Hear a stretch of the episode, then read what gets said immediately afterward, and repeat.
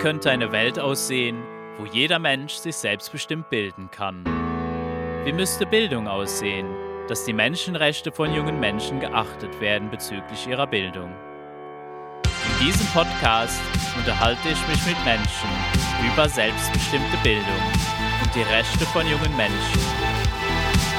Wenn du mir Feedback schreiben möchtest, subscribe dich doch auf meinem Telegram-Kanal What About SI. Freue mich von dir zu hören. Heute bei mir zu Gast ist Lou. Wir sitzen hier zusammen in Nordfriesland. Gerade stürmt es nicht so viel, aber immer mal wieder werden wir hier ein bisschen geschaukelt von dem schönen Wind. Ja, und wir unterhalten uns, denke ich mal, ein bisschen über selbstbestimmte Bildung oder vielleicht allgemeiner selbstbestimmtes Leben. Und ich denke, da hast du so einiges dazu zu erzählen. Hallo erstmal. Oder moin moin. moin, ja, moin. Ja, schön, dass ihr hier seid. Im Stürmischen seit gestern Nordfriesland. Vorher war gutes Wetter. Jetzt werden wir geschaukelt, ja. Genau wie wir durchs Leben geschaukelt werden, ne? In die Freiheit reingeschaukelt, zwangsweise. Ich habe mich ja vorher mit Mimi unterhalten und die hat mir halt erzählt, du wurdest ja da so ein bisschen von ihr da ganz schön da mal so ein bisschen in die Wellen gestoßen sozusagen des Lebens. Äh. Also wie in den Wind, der gerade auffrischt. Ähm, ja. ja, ich wurde reingestoßen und das Komische ist, dass ich ja vorher dachte, ich bin frei. ja, dass ich vorher dachte, naja, eigentlich stimmt es auch nicht. Ich wusste schon, dass ich nicht frei bin. Irgendwie weiß man das ja. Ich habe ja auch im Studium gemerkt, dass da nicht viel Freiheit ist und trotz allem war das halt der Weg, den man geht. Ne? Den sind so alle gegangen. Ich bin den auch alle nicht. Also du vielleicht nicht, aber so die meisten. Oh doch. ich glaube, wir haben einen ähnlichen Studiengang oder so. Also ungefragt einfach, ne? Ich habe das gemacht, was man so macht. Und ähm, habe da nicht so viele Fragen gestellt eigentlich. Und ja, habe trotzdem gedacht, wir leben in Freiheit. Habe ich irgendwie doch. Ich habe auch gedacht, ich bin frei. Ich habe gedacht, ich suche mir das ja selber aus, ne, dass ich studiere, dass ich mich dem unterwerfe, dass ich dann arbeite in dem Beruf. Ja, und durch Mimi kam dann alles anders. Und jetzt, das ist ja vier Jahre her. Oh Gott, fünf? nee, vier. vier Jahre und das reißt nicht ab, ne? Dieses Thema wenn man auf einer Ebene angefangen hat, kann sich das dann schon mal durchs ganze Leben ziehen. Und ähm, dann ist die Bildung ein Aspekt, natürlich, des Lebens. Aber das Leben besteht ja nicht nur aus Bildung, sondern wir sind ja ganz Körper, Geist und Seele. Und wenn man sich aufmacht, diesen Weg zu gehen, dann merkt man eigentlich, auf wie vielen Bereichen man so gar nicht frei ist und wo überall all das Hamsterrad heftig zugeschlagen hat und man merkt gar nicht, dass man darin rennt eigentlich. Also das finde ich so erschreckend. Und dieses Loslösen, sich in die Freiheit lösen, tut auch weh. Ja, jetzt ist überhaupt die Frage, hatte ich auch jetzt letztens mal so ein Gespräch, wo das aufgekommen ist, ob du eigentlich, ja, Freiheit ob man die nicht eigentlich trotzdem immer hat. Nur ist halt die Frage, wie man sich fühlt. Ich meine, du hast ja auch schon so angedeutet, du hast dich ja gefühlt irgendwie frei empfunden oder das Leben, so wie du das gelebt hast, war so, ja, da kann ich ja eigentlich so machen, was ich will und bin dann frei, also vom Gefühl her. Und dann hat es einen Perspektivenwechsel gebraucht, um was anderes zu sehen, wo man dann erst feststellt, wo überall die Mauern sozusagen sind. So von, man kann ja von so einem goldenen Käfig sprechen oder von dem Hamsterrad. So, solange man natürlich nicht an die Gitterstäbe rütteln geht, dann ja, kriegt man nicht den Stromschlag. Genau, dann kann man sich ja da frei drin bewegen und kriegt das gar nicht so mit. Aber sobald man natürlich einen Weg da außerhalb dieser, dieses Rahmens gehen will, ja klar, dann wird natürlich schnell bewusst, dass vielleicht nicht jeder, der diese Freiheit so gestatten will, würde ich jetzt mal sagen, oder? Erstens das, erstens mal nochmal zum Gefühl zurück. Das Gefühl äh, kann ja auch trügerisch sein, weil ich hatte ja beide, wenn ich jetzt so zurückdenke, ich hatte beide Gefühle gleichzeitig. Das heißt, ich habe gedacht, ich bin frei. Glaube ich, habe es eher gedacht, vielleicht nicht gefühlt. Ich habe gedacht, ich bin frei und gefühlt innerlich habe ich, dass irgendwas ja trotzdem nicht stimmt. Es hm. war wie so beschissen werden so. Ne? Also ich glaube, das machen wir auch mit den Kindern in der Schule. Wir bescheißen sie eigentlich. Das habe ich erkannt, ähm, als ich, als Mimi raus ist. Ich habe mich ja als Lehrerin immer gefragt, wie ist das mit der intrinsischen Motivation? Warum ist es so schwierig, die zu wecken? Gerade in meinen Fächern. Ich hatte ja Hardcore-Fächer, sage ich mal. Ich hätte mir immer gewünscht, ich hätte Musik und Sport, wo man wirklich noch freier ist, wahrscheinlich in der Gestaltung des Geschehens. Aber mit Latein war ich ja total gebunden an, ähm, an die Anforderungen, die man erfüllen muss aufgrund des Rahmenlehrplans und dann die tatsächlich realen Gegebenheiten, dass die Kinder eben das nicht so schnell verstehen, wie ich bräuchte, um durch den Stoff zu kommen. Und dementsprechend hatte ich gar keine Freiheiten. Also ich war ja gefangen in diesem, wir müssen, wir müssen, wir müssen, wir müssen schneller. Ihr müsst schneller, mehr lernen, schneller, sonst kommen wir gar nicht durch. Und ähm, da habe ich mich dann immer gefragt, ja, wie, wie können wir denn diese intrinsische Motivation wecken? Weil ich habe ja eine tolle Ausbildung gemacht und genau in der Prozessorientierung damals, wo es genau darum ging, selbstbestimmte Bildung, intrinsische Motivation, Prozesse selbst gestalten, in die Hände der Schüler das geben, wir als Lehrer nicht mehr frontal, sondern eher als Lernbegleiter, alles diese schönen Schlagworte. Und es hat nicht geklappt. Ich war so frustriert. Ich war im Ref im Ref war ich noch ganz glücklich, weil da habe ich es ja noch gelernt. Ne? Da habe ich es gelernt und habe es mhm. in der mhm. Praxis versucht umzusetzen und habe noch nicht gemerkt, dass es eigentlich gar nicht so richtig funktioniert hat. Da war ich noch relativ in meiner Blase. Und danach, als ich anfing zu arbeiten, da bin ich immer mehr mit der Realität konfrontiert worden, dass das, was ich als Konzepte im Kopf habe, irgendwie nicht umzusetzen ist. Und die haben trotzdem keinen Bock gehabt.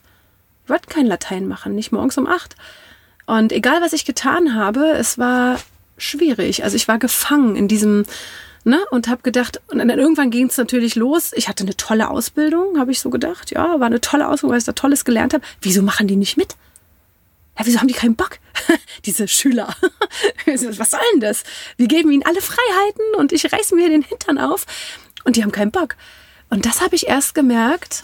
Da habe ich gemerkt, wie ich dem aufgesessen bin, als Mimi dann raus ist und wir dann anfingen, unsere Briefe zu schreiben an die Behörden, Jugendamt und so weiter, Gericht und so, ne? Da habe ich dann so gemerkt, so Moment mal. Gelernt habe ich, wir sollen die Schüler da abholen, wo sie gerade stehen. Da habe ich mich immer bemüht, das zu tun. Jetzt stand meine Tochter ganz woanders und keiner, sie wollte nicht abgeholt werden, sie wollte da nicht mehr hin. Was denn jetzt? Hat sie nicht das Recht, Nein zu sagen?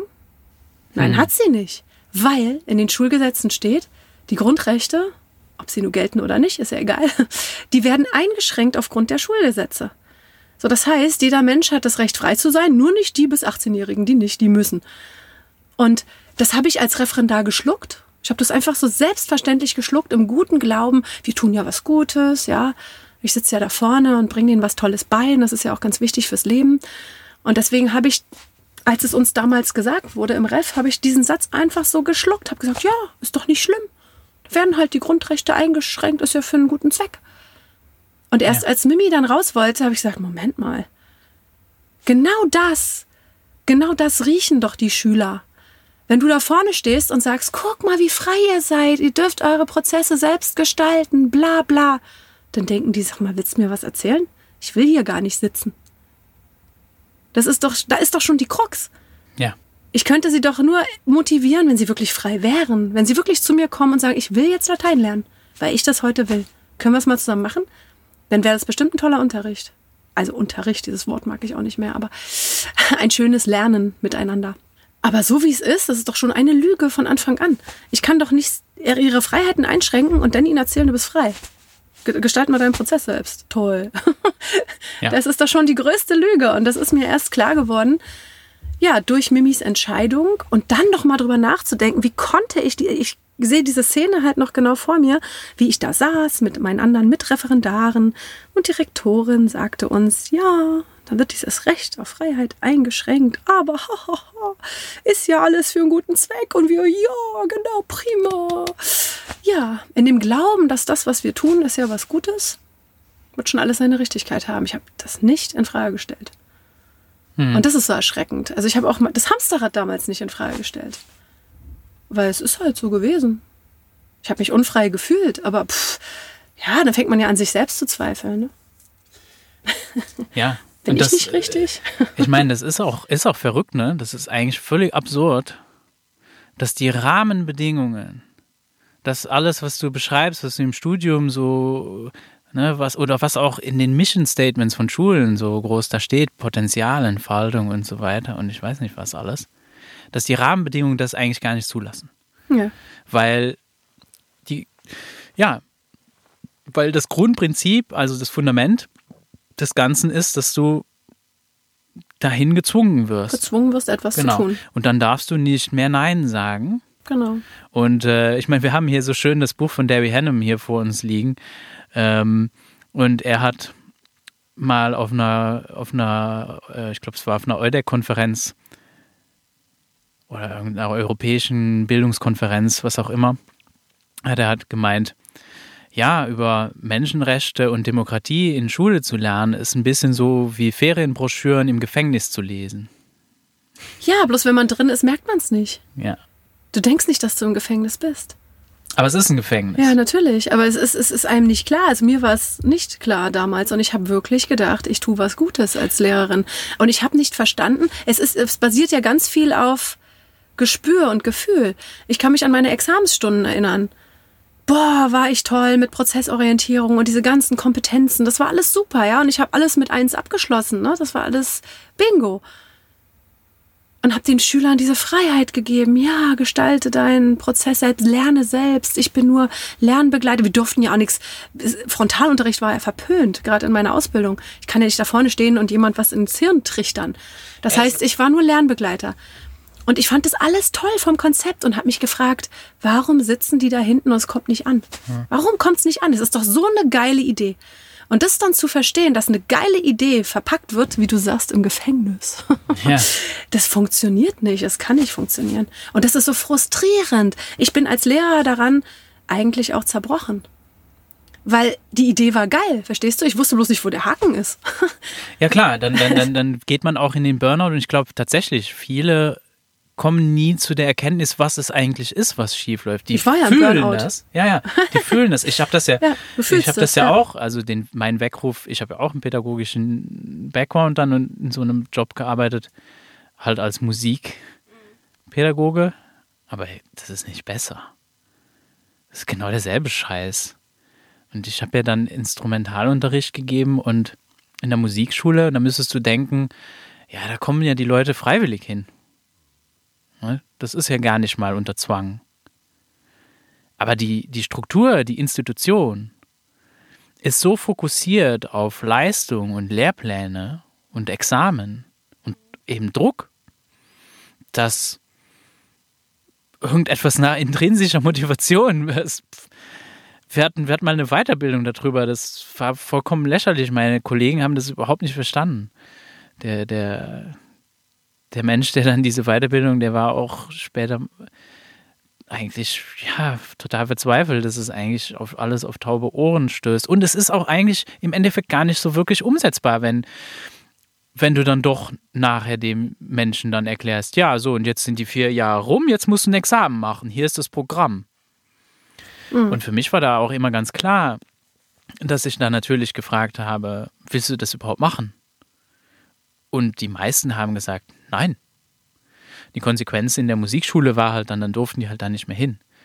Aber in der, in der, in der Regelschule, ja, das geht ja gar nicht. Da fragt auch niemand dich, ja, willst, willst du das überhaupt machen? Genau. genau. Und das wäre aber das schon mal das Fundament. Mhm. Ich meine, ja. ich bringe auch immer wieder das, gerne das Beispiel, äh, richtig, so richtig absurd und, und, und komisch wird es dann natürlich, wenn du über Einvernehmlichkeit in der Schule auch sprichst und das dann sozusagen als akademisches Fach dann auch da hast, ne? wo es dann, keine Ahnung, um, um Sexual Consent geht oder so. Ich weiß nicht, wie man das jetzt auf Deutsch, äh, ne? sagt man da ein, einvernehmlich, weiß gar nicht. Ich weiß nicht, was du meinst, aber wahrscheinlich naja, ja in, ein keine Ahnung, in, in Sexual, genau, in Sexualkunde, ne, da ist das ja, das ist super wichtig. Und das ist ja auch super wichtig, ne, dass natürlich äh, ne, der Mensch äh, Nein und Ja und das ist ja mhm. wichtig, dass du da einvernehmlich bist. Mhm. Ne? Oder dass du Nein sagen darfst. Genau, dass du Nein sagen ja, darfst, ist dein, dein Körper. Wille du, oder wie auch immer. du bestimmst über deinen Körper und so weiter und so fort. Mhm. In einem Setting, wo du nicht bestimmen darfst. Wo du nicht bestimmen darfst. ja. Das ist völlig absurd. Volles Double Bind, ja. So, und, und es ist doch, ist doch klar, dass dann auch so eine Verwirrung entsteht die man dann später in, in, in so Symptomatiken auch wiederfinden kann, ne? wie Mobbing und so weiter in Schulen. Also das ist ja kein Zufall. Also Mobbing ist für mich in Schulen, das, das gehört dazu. Das ist genau das, was junge Menschen da vorgelebt bekommen. Also mhm. drücken die es dann auch aus. Ja. Was ich eigentlich fragen wollte, weil das finde ich schon spannend, dass du in deinem Studium tatsächlich dass ihr da über Lernbegleiter und so weiter gesprochen habt. Also, dass es verpönt war, Frontalunterricht. Und ich weiß, das war wirklich eine Zeit lang, war das ziemlich hip. Und ich habe das Gefühl, und vielleicht kannst du es bestätigen oder nicht, dass das gerade wieder aus der Mode gekommen ist, so davon zu sprechen. Oder, oder so anders irgendwie. Dass jetzt auch wieder Frontalunterricht und Bewerten, weil auch Kompetenzen und so, auch das Bewerten, ne, das war auch sowas, dass du auch schon im Kindergarten oder Nee, auf keinen Fall solltest du bewerten. Und was ich aber jetzt sehe, ist, dass wieder überall sind so diese Ampeln und äh, mhm. äh, ne? Wo, wo eben sehr viel dann auch dein Verhalten halt bewertet wird. Und deine Meinung wird, mittlerweile deine, bewertet, ne? Genau. Ähm, kann ich nicht so viel sagen, ich bin ja zu lange raus. Ähm, mein Gefühl ist, dass wir das alles zwar gelernt haben, aber es, wie gesagt, nicht umsetzbar ist und deswegen ist es wieder irgendwo verschwunden. Also, dass wir es zwar glauben zu tun, aber wir tun es nicht, weil wir können es gar nicht tun. Verstehst du, wie ich meine? Ja. Also, dass, äh, dass du scheiterst dran, du scheiterst sowieso dran. Es funktioniert nicht in dieser Institution, also lässt es auch irgendwann. Genau, es wird nur. Ich es, auch, ich, es wird auch aufgesetzt als, ne, als Tüpfelchen, so, so sollte ja. es laufen. Aber ich habe dann auch irgendwann aufgehört. Ich habe auch irgendwann frontal gemacht. Ja. Warum muss ich dann da vor welchen stehen, die alle gar keine Lust haben, einen Prozess zu gestalten, weil sie eh wissen, dass sie verschaukelt werden? Also, also, eher so ein schöner Anstrich, ja, ähm, ist, äh, dass das klingt dann alles gut genau. und toll. Und, ja. und hast du wirklich, hast du im Studium wirklich mal den Begriff selbstbestimmte Bildung? Ist dir da, der da irgendwie begegnet? Also ich glaube, den, den, den gab es dann auch noch gar nicht. Nee, das ist schon auch so lange her. Weil ich meine, Peter Goy hat den, das ist ja noch gar nicht so lange her, das Ich weiß nicht, ob wir daraus, davon geredet haben. Ich meine, unser, der Paradigmenwechsel damals, das hatte ja schon was alles auch zu tun mit Gestaltpädagogik und so. Also die Ansätze sind ja alle richtig toll, aber es funktioniert halt nicht in dem Rahmen. Also es ist halt, es ist halt Schein. Ne? Also wir, wir haben tolle Ideen, tolle Konzepte, die umsetzbar wären, wenn diese Struktur so nicht ist dann wäre das alles toll. Und das, was, wo wir es jetzt umsetzen, ist zu Hause. um es jetzt mal so zu sagen. Also das, was ich gelernt habe, okay, so kann ich sagen, das, was ich gelernt habe für in meinem Studium für die Schule, was in der Schule nicht umsetzbar war, weil es in einem Zwangsrahmen nicht umzusetzen ist, weil mhm. die Kinder riechen den Braten, die sind ja nicht doof, die haben ja eine Intuition, die wird zwar im Laufe der Zeit vergraben und verbuddelt, aber die gucken dich mit großen Augen an, so, Hä, was? Du erzählst uns von Freiheit, willst du uns verarschen? Aber es sagt natürlich keiner, weil du bist ja da vorne derjenige, der nachher die Noten verteilt, also wird da geschwiegen. Ne? Bist es wird, Autoritätsperson. Genau, es ist ja ein, wie soll man sagen, ein künstlicher Rahmen. Und die kommen ja nicht und sagen, äh, also einige sagen das auch. Das sind dann die Frechen, die dann meistens mit einer 5 rausgehen, ne, genau. die dann schon mal was auf den Tisch hauen. Aber Abgestraft meistens wird's ja so schweigend hingenommen und dann spielen sich die anderen Dinge in der Pause oder nach der Schule ab. Und in der Schule hast du eine Künstlichkeit geschaffen, sozusagen. Äh, und wo das jetzt gelebt wird, was ich gelernt habe, ist zu Hause. Ne, das hat, ähm, ich habe es bei Mimi ja immer angewandt. Also alles das, was ich Schönes gelernt habe in der Theorie was wie gesagt in der Praxis nicht umsetzbar war, in diesem Rahmen, ähm, habe ich ja mit ihr gelebt, weil ich wollte sie ja zum freien, selbstbestimmten Menschen erziehen. Und deswegen ist sie ja so, wie sie ist. Und hat dann halt irgendwann Nein gesagt. Das war natürlich die Konsequenz daraus, die ich dann selber tragen musste. Weil die Ideen sind ja alle toll, aber sie sind halt nicht lebbar, nicht in diesem Setting. Und ich wollte einfach da nochmal jetzt die Brücke schlagen, ähm, nicht als ehemalige Lehrerin zu sprechen, sondern als, als Mutter. Ja. Ähm, weil das ja auch immer dann kommt, da, da kommen ja dann immer so Aussagen von Eltern, ähm, naja, du kannst das ja machen, weil du warst ja Lehrerin und du kannst dann deinem Kind helfen und ach, weiß auch immer, was da alles so gesagt wird. Und nee, ist eben gerade nicht so. Ähm, eigentlich kann ich sagen, alles, was ich gelernt habe, habe ich in der Erziehung angewandt, ja. Ne, in der Erziehung im Miteinander mit Mimi, okay. Und dadurch wurde sie, wie sie ist. Aber ihr Lernen gestaltet sie selbst. Da wende ich gar nichts mehr an, im Gegenteil. Alles, was ich an Pädagogik gelernt habe, habe ich alles über Bord geworfen und bin eher erschrocken darüber, was ich da so alles studiert habe, was alles so schwachsinnig ist. Ich meine, was macht man denn in Pädagogik? Hm. Zwei Jahre haben wir gelernt, wie ich äh, Wissen innerhalb von 45 Minuten äh, in Gehirne trichter. Und äh, das ist, äh, folgt ja immer diesem Setting. Na gut, manchmal gibt's Doppelstunden, aber eigentlich folgt's ja immer diesem gleichen Aufbau. Äh, Einleitung, Hauptteil, Schluss, ne? So. Also heißt erstmal wärmst du so ein bisschen auf, damit sie sich überhaupt dran erinnern, was du vor drei, vier, fünf Tagen gemacht hast. Die haben ja so viel Fächer ähm, und so viel Inhalte, die wissen ja gar nicht mehr, wenn ich mit Latein komme, dreimal in der Woche ähm, dann wissen die gar nicht mehr, was war denn in der letzten Stunde. Das heißt, du musst sie ja erstmal dran erinnern, überhaupt, hallo, es gab Lateinunterricht und wir hatten letztens mal das Thema, weiß ich auch immer, Abel Abs oder so, ja. Und dann dauert es so fünf bis zehn Minuten, bis dann so die Gehirne irgendwann wach sind. Dann kommt eine Arbeitsphase, wo man vielleicht etwas Neues erarbeitet. Wenn man Glück hat, kommt man ein bisschen vorwärts. Und dann kommt der Abschluss. Und das, das ist das, was wir in Pädagogik gelernt haben. Aber mhm. das kann ich ja alles in die Tonne kloppen, weil so lernt Mimi ja gar nicht mehr. Ja, so lernt äh, eigentlich gar kein Mensch. nee, natürlich lernt so gar kein Mensch. Ja. Also insofern, diese Aussage, du kannst das ja machen, weil du warst Lehrerin. Nein, im Gegenteil. Ähm, das musste ich alles total über Bord werfen. Und ähm, das ist auch alles gar nicht hilfreich. Also wer seinen Kindern beistehen kann, oder möchte, der kann ihnen beistehen, da muss man kein Lehrer für sein. Ganz im Gegenteil. Ich glaube, den Lehrern fällt es dann eher noch schwerer, die alten Strukturen wirklich loszulassen. Hm. Und wirklich zu sagen, ich vertraue darauf, dass ihr auch lernt ohne uns. Weil das war ja immer der, dieses Denken, ja, was ich auch hatte natürlich, ja, die könnten ohne uns ja gar nicht lernen. Deswegen habe ich das ja auch studiert. Ja, was für ein Blödsinn. Ne? Also natürlich lernen die ohne uns und viel besser sogar. Und das, glaube ich, müssen Lehrer, das tut so weh. Das hat mir ja auch weh getan, diese Erkenntnis, wo ich dachte, meine Güte, was habe ich gemacht? 20 Jahre meines Lebens. Ne? Hätte ich mir auch sparen können eigentlich. Ähm, hm. Die lernen ja ohne uns. Die brauchen uns ja gar nicht. Ne? Also sie brauchen Menschen an ihrer Seite natürlich und sie brauchen Menschen mit Kompetenzen auf den Gebieten, wo, wo sie Interessen haben. Ist halt schön, ne? wenn du jetzt einen Bus ausbauen willst und du kennst zufälligerweise einen Handwerker, der dir sagen kann, mach mal so.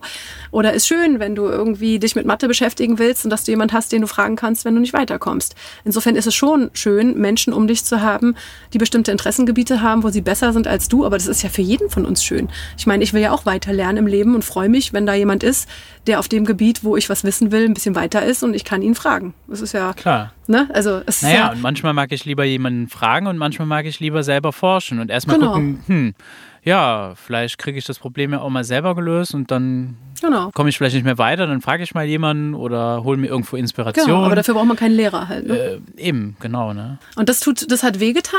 Äh, als, als Lehrer hat's, oder Lehrerin hat es mir damals wehgetan, diese Erkenntnis. Aber als Mutter kann ich einfach nur weitergeben, wenn eure Kinder euch wichtig sind, dann pff, braucht ihr nichts, außer da zu sein. Und äh, in der Lage zu sein, zu gucken, was sind die Interessen und wie kann ich vernetzen, wie kann ich ein Umfeld schaffen oder einen Raum schaffen oder einen Rahmen schaffen, dass mein Kind lernen kann. Das, was es möchte. Wie kann ich Kontakte herstellen? Wie kann ich ja, wo kriege ich meine Zeit her? Das ist eher so das Thema in diesen Tagen, ne? Wenn man im Hamsterrad läuft und muss noch Geld verdienen zum Beispiel, das ist das Problem, was die meisten haben. Nicht, dass sie irgendwelche Kompetenz als Lehrer nicht haben, das ist total unwichtig, mhm. sondern eher dieses, ich habe ja noch ein Berufsleben, ne? wo kann ich Zeit für die Kinder herschaufeln, wie kann ich vernetzt sein, mit wem kann, wer kann mir noch helfen, wo habe ich Strukturen ja, eines Netzwerkes und das fehlt uns. Das ist gestorben. Und das müssen wir uns wieder schaffen. Ja. Netzwerke miteinander. Genau. Ja, und diese, diese Netzwerke, also irgendwie, naja, so ganz gestorben sind sie ja nicht. Ähm, Nein, wir sind ja auch gerade dabei, ja wieder Genau, sie sind ja auch da. ja. Und sie sind halt oft gar nicht mehr so sichtbar auch. Das ist auch so irgendwie was, ich kann mich nur erinnern, als wir wirklich ganz am Anfang haben wir das Gefühl, als wären wir ganz alleine. Und dann irgendwann kamen neue Menschen in unser Leben. Und das ist ja auch dann kein Zufall, ne? Dass die dann dann zufällig, ja, dass man, man sich so begegnet. Und das ist so dieses, dieses Netzwerk, was um uns rum auch ist und wo man auch vertrauen kann, dass, dass das dann ne, wenn du es zulässt, wenn du offen Genau. dafür bist, Wenn du dich dann wirst du auch andere Sachen, dann wirst du auch andere Dinge und andere Menschen auch wahrnehmen. Dann Wenn wird dir mal auffallen, aber Moment dafür- mal, da sitzt jemand immer in der Bibliothek. Aber genau dafür musst du dich halt aufmachen erstmal Ja. und raus aus den gewohnten Strukturen. Genau, und rausgehen, Du, ne? Genau, und wenn du da nicht rausgehst, wirst du es gar nicht merken. Genau. Und wenn du dann rausgehst und dich auf diesen Weg machst, natürlich, dann schaffst du ja ein Netzwerk, war ja bei uns auch so.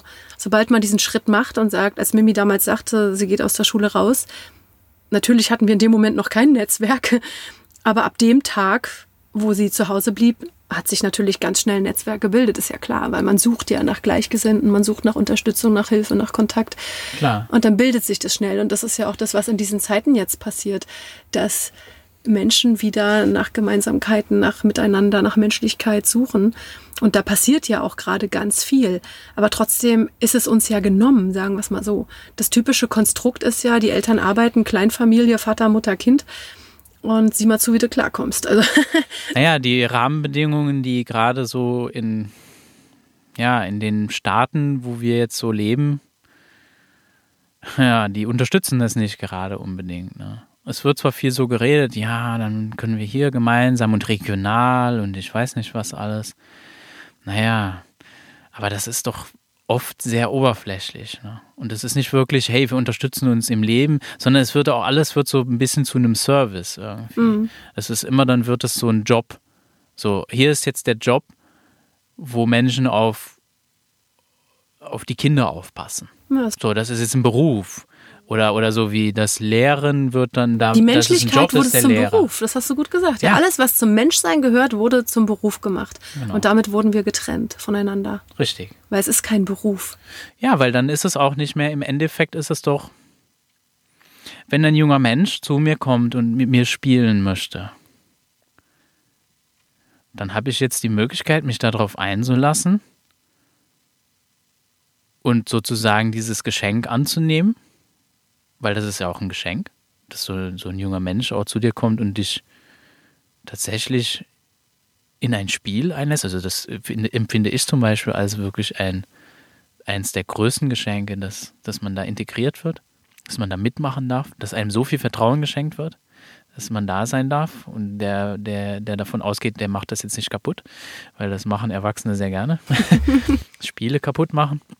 Das können wir sehr gut, indem wir so Erwachsenenregeln reinbringen und naja, so, das ist ein Geschenk. Daraus könnte man jetzt einen Beruf machen, aber dann, dann wird ja wieder irgendwas kaputt, dann ist es ja wieder, ja, dann wird es korrupt.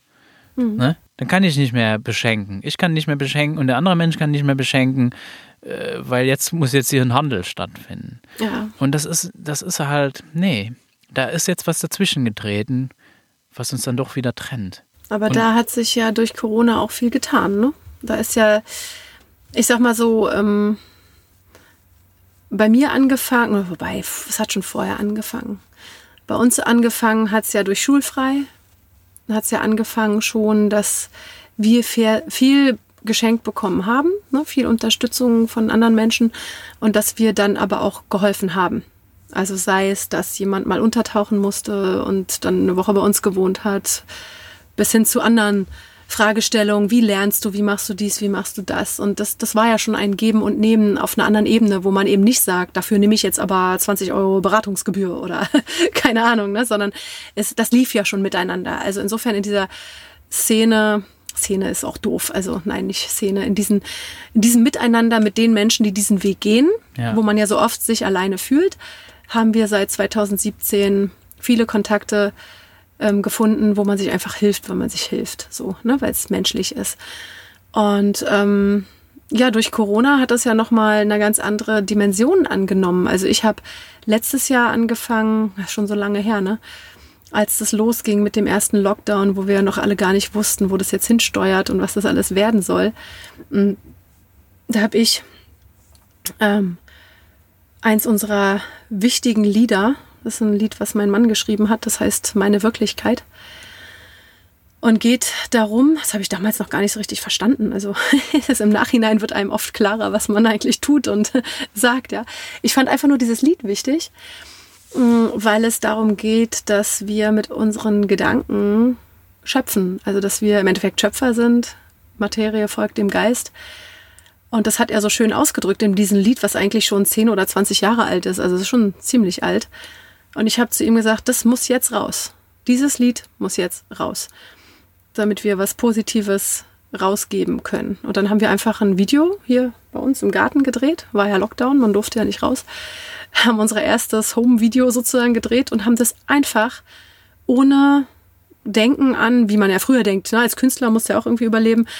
Nix gedacht an, ja, Tantiemen oder dies oder GEMA oder das oder keine Ahnung. Wir haben es einfach veröffentlicht. Ne? Weil wir gesagt haben, die Menschen brauchen das jetzt als gute Schwingung. Weil Musik ist ja auch Schwingung. Ne? Nicht nur die Aussage der Texte, sondern auch überhaupt Musik als Heilmittel.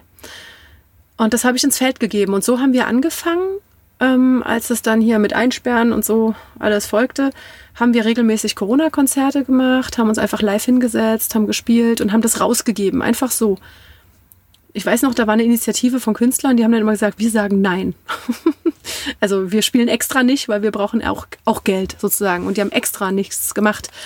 Und ich habe gedacht, nee, das passt nicht, weil das ist gerade das Einzige, was ich machen kann, auch wenn ich keine Auftritte habe. Ich verdiene gerade nichts, aber ich kann den Menschen was schenken. Und das Einzige, was ich ihnen gerade schenken kann, ist meine Stimme und unsere Schwingung, unsere Musik. Und da haben wir angefangen zu geben.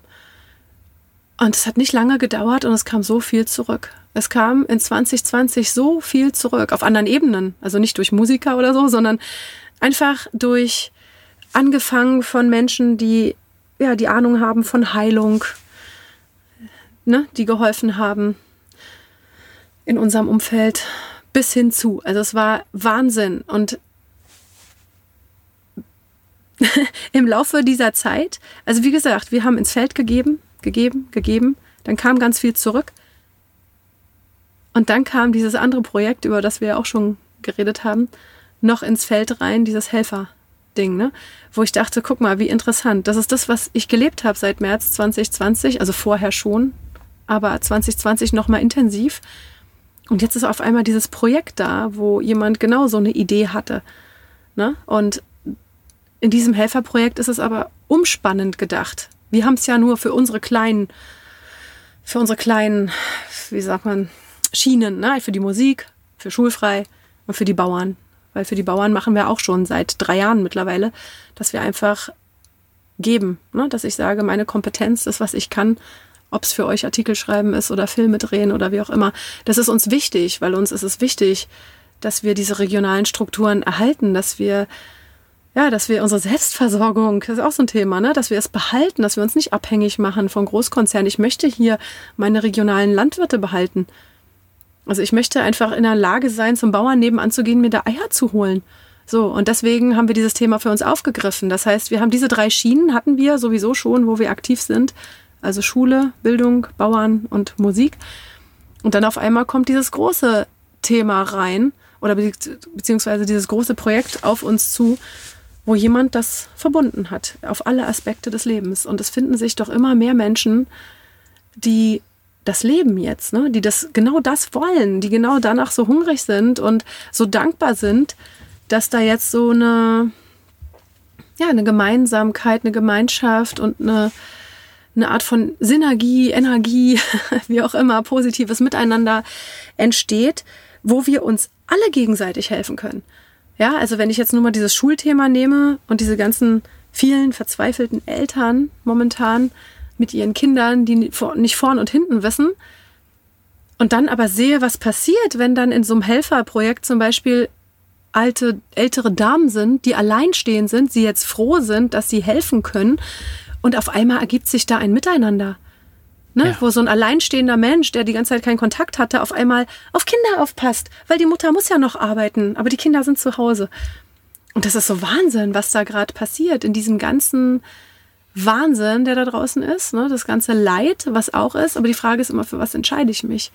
Und es gibt auch ganz viele Menschen, die entscheiden sich jetzt fürs Miteinander, für ihre Selbstbestimmung, für den Weg in die Freiheit, der kacke anstrengend ist, Entschuldigung für dieses Wort, aber ist es ja, der tut auch weh. Ne? Und, in die, und gerade was zum Beispiel ist, Bildung tut ganz vielen weh, aber gerade was das Thema Gesundheit betrifft, das tut so vielen weh zu erkennen, dass äh, deine Gesundheit, das ist dein Thema. Es hat mit dir zu tun, mit deiner Schwingung, mit deiner. Ich habe ja über Musik bin ich zu dem Thema gekommen, ne? Selbstheilung, über Schwingung. Weil ich mit Musik, Musiktherapie, ich habe eine Ausbildung in Musikgestalttherapie, über Musik kann ich heilen, über Musik kann ich Schaden anrichten, aber ich kann auch heilen. Und es hat alles mit Frequenzen zu tun. Aber meine Frequenz, meine eigene körpereigene Frequenz oder seelische Frequenz, die hat schon mit mir zu tun. Natürlich lasse ich mich von außen beeinflussen, aber das ist eben genau die Frage. Wie viel lasse ich da beeinflussen? Wie viel nehme ich selbst in die Hand? Und das wollen die meisten ja nicht sehen. Die sagen dann, wie jetzt? Was? Meine Gesundheit soll mit mir selbst zu tun haben? Nö, da gehst du mir aber zu weit. Ne? Ja, so. also das ist besonders ein, ein sehr wichtiges Thema, weil ich meine, krank werden wir dann, wenn was nicht mehr im Gleichgewicht ist. Und äh, ja, Zwang und Kontrolle macht krank. Das macht krank, ganz klar. Auf jeden Fall, weil wie will ich denn da im Gleichgewicht bleiben? Wenn hm. jemand mich ständig irgendwo hinzieht. Angst macht krank. Angst, Angst ja. ist der größte Trigger. Angst ist eine ganz niedrige Schwingung. Du kannst es ja in Herz messen, ja. Du kannst es ja alles physikalisch, du musst die Physiker fragen. Ich bin keiner. Aber du kannst es ja alles in, äh, in Frequenzen messen. Und wenn du die niedrigen Frequenzen nimmst, da gehört Angst zu, Panik, Hass, ähm, alles diese Spaltung, Trennung, das ist alles niedrigfrequent schwingt. Und die schönste Frequenz ist Liebe.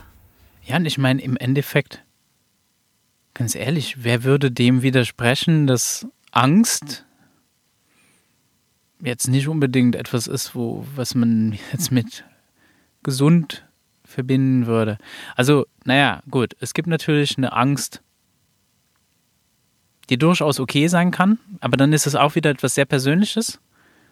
Eben, dass du vielleicht ähm, Angst vor etwas hast, weil du noch nicht bereit bist. Ne? Zum Beispiel, du hast, ja, du bist noch nicht bereit, so hoch auf den Baum zu steigen und dann hast du einen natürlichen Reflex. Respekt. Du hast aber das eben, vielleicht würde man da gar nicht so, vielleicht gar nicht das Wort Angst, Angst gar ich, nicht. Ich, in so der richtig, Natur ne? kannst du, glaube ich, von Angst sprechen, wenn du da stehst als einsamer, nackter Mensch und dann kommt ein Löwe auf dich zu. Da hätte ich auch Angst. Ja. Aber dann habe ich kurz Angst ums Überleben und entweder ich bin schneller oder ich werde gefressen. Genau. Und das ist dieses Adrenalin, was dann pusht, schnell zu rennen. Wenn ich Glück habe, bin ich schneller auf dem Baum. So, aber wenn du permanent Angst hast, wenn du dein Leben aus Angst besteht, diese vielen Ängste, was die Menschen heute haben, Angst vor Jobverlust, Angst vor dies, Angst vor das, Angst vor Krankheit, Angst vor keine Ahnung was, Druck und Zwang. Und wenn du jetzt nicht gehorchst, dann verlierst du auch noch deinen Job dann bist du ja nicht mal kurz im Panikmodus und musst mal kurz fliehen, sondern du bist ja permanent, ja. permanent in der Angst. Dann ist das Fundament auf einmal Angst. Und ich würde, ja. ich würde auch sagen, dass zum Beispiel so ein Schulsystem, ja, das ganze Fundament ist ja Angst. Ich meine, das, was, warum, was sind die Gründe, warum Menschen sagen, dass so eine Schulpflicht notwendig ist? Was ist das Erste, was da kommt? Was, was steckt da dahinter? Angeblich ich mein, ja, ja, weil Gründe jeder das geben. Recht auf Bildung hat. Das wird so gesagt, ne? Ja, gut, das ist angeblich, aber das kann ja so nicht stimmen. Wenn ich das Recht auf Bildung habe, dazu muss ich ja nicht gezwungen werden. Aber warum muss ich dazu gezwungen werden? Warum wird es eine Pflicht? Das ist die große Frage. Und was steckt da dahinter? Naja, und das wird halt meiner Ansicht nach gar nicht so wirklich thematisiert. Und was ich oft zu hören kriege, ist so, ja, aber man braucht ja aber einen, zu, einen, einen Schulabschluss zum Beispiel. Das ist ja sehr wichtig, weil sonst kriegst du nachher keinen guten Job. So, das könnte ich jetzt übersetzen mit, aha, du hast also Angst davor, dass ein Mensch danach keinen Job kriegt. Und welche Angst könnte da noch dahinter stecken? Warum hast du denn Angst davor? Das könnte dir ja erstmal egal sein. Das ist ja, das ist ja dem Menschen sein Problem.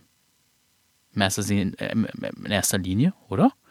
Das Eigentlich ja, ja, ja, dann ist ja? wahrscheinlich der Sozialneid. Ne? So. Wahrscheinlich so, aha, nicht, dass der nachher von mir Geld kriegt, weil er keinen Job hat. Eben, genau. Und das ist wieder eine Angst. Wieder eine also, Angst, ja. ich, müsste, ich müsste den dann durchfüttern, weil da ist diese, diese faule Sau. Und dabei ist es ja Blödsinn, weil du, das ist ja auch das, was wir auf dem Weg gelernt haben. Ähm, natürlich pff, kannst du einen Schulabschluss haben, kannst es aber auch lassen. Das ist ja deine freie Entscheidung, weil es arbeitet sich auch gut ohne Abschluss.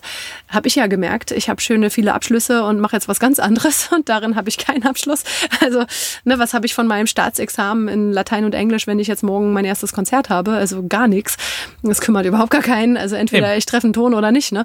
So, da, das bringt mir auch der Abschluss nichts. Ähm, aber unabhängig davon wenn ich gut bin in dem, was ich tue und ähm, jemand anderes legt für mich die Hand ins Feuer und sagt, ich bilde dich aus, weil du bist gut und ich finde meinen Meister, dann kann ich nach der Ausbildung, habe ich einen Abschluss. Und das wird uns ja auch nicht gesagt. Das heißt, du musst ja nicht mal den Abschluss in der Schule machen. Du kannst den ja auch ganz anders erwerben. Ja, und was soll das überhaupt heißen, Abschluss? Also, ja, davon äh, abgesehen. Das, ich habe ja nicht das Gefühl, können wir weglassen, dass es irgendwann mal abgeschlossen wäre. Eben, es ist nie abgeschlossen. Aber also außer, nein, außer ich weil, bin halt tot. Weil das ja aber immer ins Feld geführt wird. Ne? Du musst zur Schule gehen, um Abschluss zu machen. Ja, klar. Stimmt, stimmt ja auch nicht. Ja, das auch das ist ja mal. falsch. Ja, natürlich, also, kann man ja ohne machen. Genau, also wenn du einen haben willst unbedingt, dann kriegst du den auch anders. Und genau. vielleicht brauchst du ihn aber auch gar nicht. Das und das sind dann alles so Ängste, die kann man dann mal ablegen. Ne? Genau. Die, wenn, wenn man die dann alle so ablegt, stellt man fest, da bleibt eigentlich nichts mehr übrig. So, und dann bleibt die Frage im Raum. Warum brauchen wir dann eine Schulpflicht, wenn ich all diese Ängste eigentlich widerlegen kann? Ich kann die alle falsifizieren. Ich glaube, die Menschen haben Angst, dass die jungen Menschen, um die es ja geht, ne, die ja nicht für sich selber sprechen dürfen, weil sie werden ja nicht gefragt, dass die da nicht lernen würden. Das ist, glaube ich, die größte Angst. Das hat, liest man ja auch immer in den Kommentaren. Ne, wenn über uns ja. dann Filme gemacht wurden oder Zeitungsberichte, was da geschrieben wird, das ist schon faszinierend. Aber meistens ist es diese große, genau, diese, dieses große Segment. Entweder sie kriegt dann keinen Abschluss und wird dann Hartz-IV-Empfänger und wir müssen für sie bezahlen. Entweder dieser Aspekt oder der andere Aspekt, die würden ja dann nichts machen. Genau. Die sitzen ja zu Hause und lernen dann nichts. Ja, und das ist ein Menschenbild. Das ist ein Menschenbild. Das ist ein Menschenbild. Ja. Das ist. Das und es entspricht nicht der Realität. Nee, weil jeder Mensch lernen möchte. Du kommst ja nicht auf die Welt, um in der Nase zu popeln. Also eigentlich nicht. Die naja, außer es macht dir Spaß. ja, aber wem macht das dann schon Spaß, 24-7? Ja, muss eine große Nase sein. Ja, ja. Nein, aber ähm, normalerweise, also die Kinder kommen doch zur Welt und wollen lernen. Ja, klar. Jeder das Mensch will lernen. Von Natur aus. Und, und man, man, man, wir haben eigentlich sogar ein Wort dafür, hm, wie wir eigentlich lernen. Das ist Spielen. Ja. Wir spielen. Alles ist ein Spiel. Und dann ist es. Und was macht Schule? Was macht Schule eigentlich daraus? Schule macht daraus Ernst. Arbeit. Und Arbeit. Da sind wir genau. wieder bei Beruf, was du vorhin ja, gesagt hast. So, und dann ist es so. Und dann eben auch, ja, genau, Beruf. Ein Beruf ist auch, da muss man, ja, auch wenn dir das nicht gefällt, da muss man halt durch. Du musst ja, äh, du musst ja arbeiten, weil das ist auch wichtig. Sonst liegt es ja dann der Gesellschaft auf der Tasche oder sonst irgendwas. Also wir haben ja ganz, das sind ja alles Ideologien, das sind ja alles Ideen. Das sind ja alles Ideen, die so ja, in, in das Feld gebracht werden, die wir immer wieder erzählt bekommen. Es sind Geschichten. Mhm. Geschichten ist noch das bessere Wort. Mhm. und wir halt trauen uns alle nicht, da auszubrechen und deswegen können wir sie nicht falsifizieren oder verifizieren, weil naja. die meisten drin bleiben. Und ich wäre auch drin geblieben. Ich wäre nicht ausgebrochen. Warum denn auch? War ja alles so okay. Ja klar, solange nur, du dir die Geschichte erzählst und du sie glaubst, ja. ist ja auch alles okay. Und nur weil meine Tochter diesen Schritt gegangen ist, wurde ich gezwungen, ich wurde ausgebrochen sozusagen. naja gut, stimmt ja nicht ganz. Ich hatte ja vorher schon einen Burnout. Naja, und irgendwie war es ja, ja auch, also du musst schon empfänglich gewesen sein. Ja genau, sein, ich ne? war ja schon, ich habe ja, ich habe gemerkt, dass was nicht stimmt mit dem System, aber ich habe gedacht, es stimmt nicht für uns Lehrer. Ne, ich habe gedacht, ähm, das, was da läuft, das ist lehrerfeindlich. so. Ja. Aber wir reißen uns ja sowas von den Hintern auf für die Schüler. Also schülerfeindlich kann es ja nicht sein. Also es ne? bräuchte so. ein anderes System oder wenn wir hier, dann wäre alles gut. Wenn wir nur da. Ja, nee, ich dachte einfach, dass. Ähm, also bei den Lehrern ist es ja so, wenn man das über äh, einfach mal kurz in drei Worten sozusagen sagt, es geht seit Jahrzehnten schief und die Lehrer sagen, was nicht passt und es hört keiner hin. Es wird immer schlimmer. Ne, die Lehrer sagen ja schon seit Jahren, so können wir nicht mehr. Ja, ja. Wir sind überarbeitet. Und trotzdem wird es immer schlimmer. Also alle, alle Entscheidungen, die getroffen werden politisch, die führen jetzt nicht dazu, dass du weniger arbeitest danach, sondern du arbeitest dann noch mehr. Das heißt, äh, die Generation, die jetzt angefangen hat, die arbeitet noch mehr als die vorher. Und dabei sagen die schon seit 30 Jahren, dass sie eigentlich ja. nicht mehr können. Und da habe ich immer gedacht, hä, also sind die, die die Entscheidung treffen, so doof oder machen sie es absichtlich? Ne? Und habe dann halt immer so gedacht, na ja, Vielleicht verstehen sie es halt einfach nicht. Kann ja sein, dass sie das einfach nicht schnackeln, was wir ihnen hier zu erklären versuchen. Und dann ist es halt so, dann ist es halt ein lehrerunwürdiges System. Aber von dem, was ich getan habe für die Schüler, wie ich mir den Arsch aufgerissen habe, wirklich, weil meine Kollegen ja auch, wir haben den Beruf ja eigentlich ergriffen, weil wir was Gutes tun wollen, sonst wirst du ja nicht Lehrer. Ja, klar. Das wird ja anders unterstellt, es wird immer irgendwas anderes unterstellt, aber eigentlich diejenigen, die es machen, die haben ja schon, die wollen mit Kindern arbeiten, die wollen mit Menschen arbeiten, die wollen, ja, menschlich sein. Absolut, und die wollen Gutes tun. Gutes tun und dafür gibt es keine Zeit. Tun. Ich hatte ja. keine Zeit, ich hatte nur Arbeit an der Akte. Ja? Naja, weil eben, weil eben die Grundvoraussetzungen einfach nicht stimmt. Ja, Aber und- was halt spannend ist, ich meine, man hat ja andere Stories oder man, man kann ja andere Erfahrungen beobachten. Es gibt ja zum Beispiel Summerhill.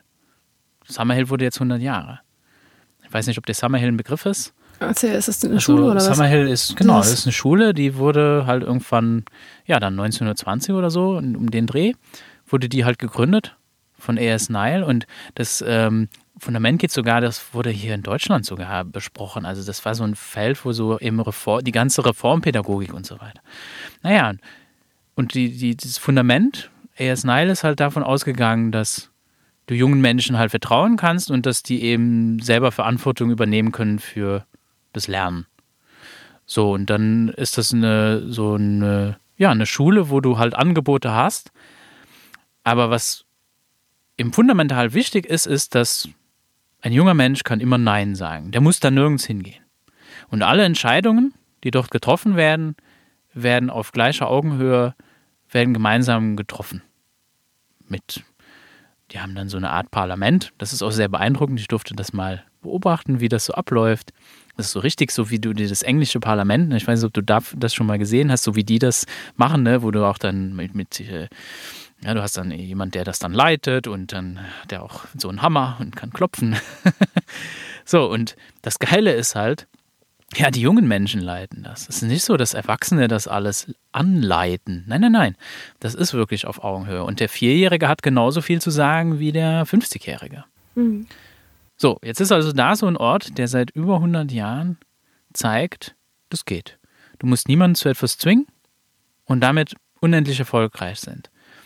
Dann gibt es noch die Sudbury-Schule, die, die hat sich dann gedacht, die hat sich in Amerika in den 60ern oder so gegründet, also 1960, äh, so um den Dreh.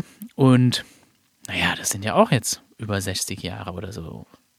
Und die sind noch einen Schritt weiter gegangen. Die, da haben sie sich gedacht, so, naja, ist ja schön mit den Angeboten, aber eigentlich braucht es auch nicht. Das können die ja auch selber. Wenn die was brauchen, dann werden die es schon fragen. Also haben die die Angebote auch noch weggelassen.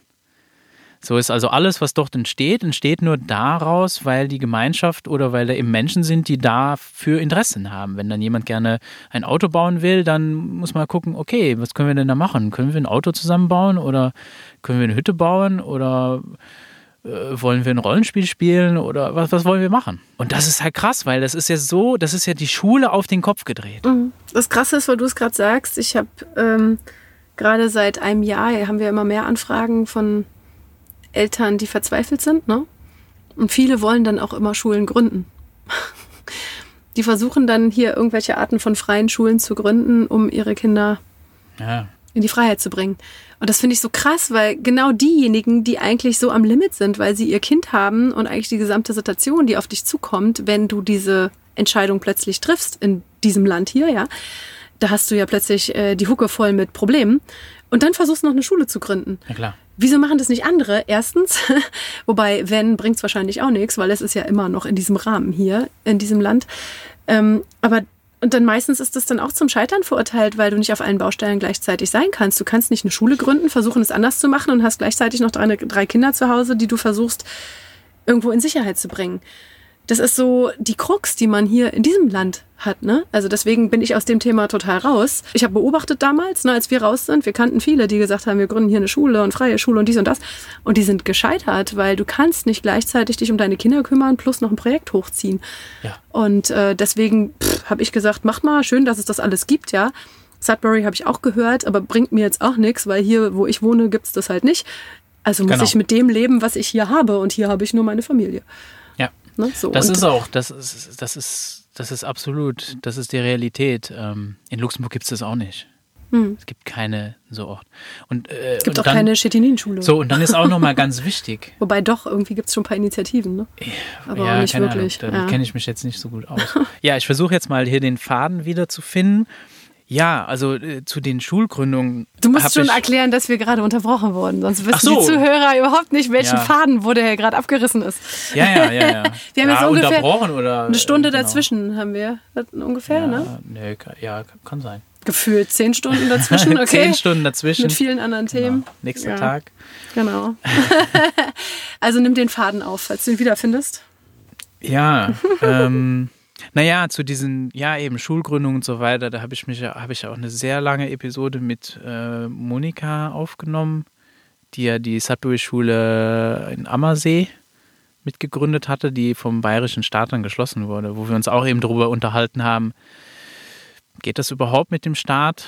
Äh, ist das, lohnt sich das die, zu versuchen, irgendwie dem gerecht zu werden, was die Rahmenbedingungen in Deutschland eigentlich so sind? Naja, da würde ich einfach mal darauf verweisen, müssen wir gar nicht weiter jetzt darauf großartig eingehen. Ähm, ich habe davon auch keine Ahnung, weil ich würde jetzt keine Schule gründen. Nee, ich, ich bin, ich würde auch wirklich sagen, dass ich, also ich gehe auch einfach, ja, die Rahmenbedingungen in Deutschland lassen es gar nicht zu. Und es gibt freie demokratische Schulen und so weiter. Und damit möchte ich denen auch gar nicht auf die Füße treten. Die machen das toll, die machen das Beste, was sie machen können. Und das ist auch gut so. Aber leider ist halt einfach, wenn du eine Rahmenbedingung hast, die Schulpflicht heißt, würde es ja, würde es, bedeutet es ja trotzdem für all die Menschen, die dort sind, für all die jungen Menschen, die dort sind, dass sie nicht Nein sagen könnten, hm. wenn sie jetzt nicht mehr dahin gehen wollten. Und diese Freiheit ist aber, glaube ich, sehr, sehr wichtig. Jetzt kann es natürlich auch sein, dass ich hatte dir vorher auch von Summerhill und so erzählt. Ähm, und Summerhill ist ja ein Internat, das ist auch kein Zufall, weil erst Nile ist davon ausgegangen, ähm, die Eltern sind nicht bereit. Und deswegen braucht es einen sicheren Rahmen, wo die jungen Menschen sicher sind vor der Übergriffigkeit ihrer Eltern. Was ja jetzt auch so gerade hier in der Unterbrechung ein bisschen Thema so was war. gibt es sicherlich auch, ja. Naja, so und das ist einfach das, auch, und das ja. ist ja auch so. Du kannst ja nicht sagen, schulfrei ist der Weg. Für viele ist es vielleicht oder sicherlich auch nicht der Weg. Weißt du einfach, dass wir als Erwachsene und als eben, wenn wir Eltern werden, äh, wir tragen ja auch Pakete mit uns rum und Sachen. Ne? Und idealerweise geben wir die nicht weiter. Idealerweise, ja. Meistens genau. leider doch.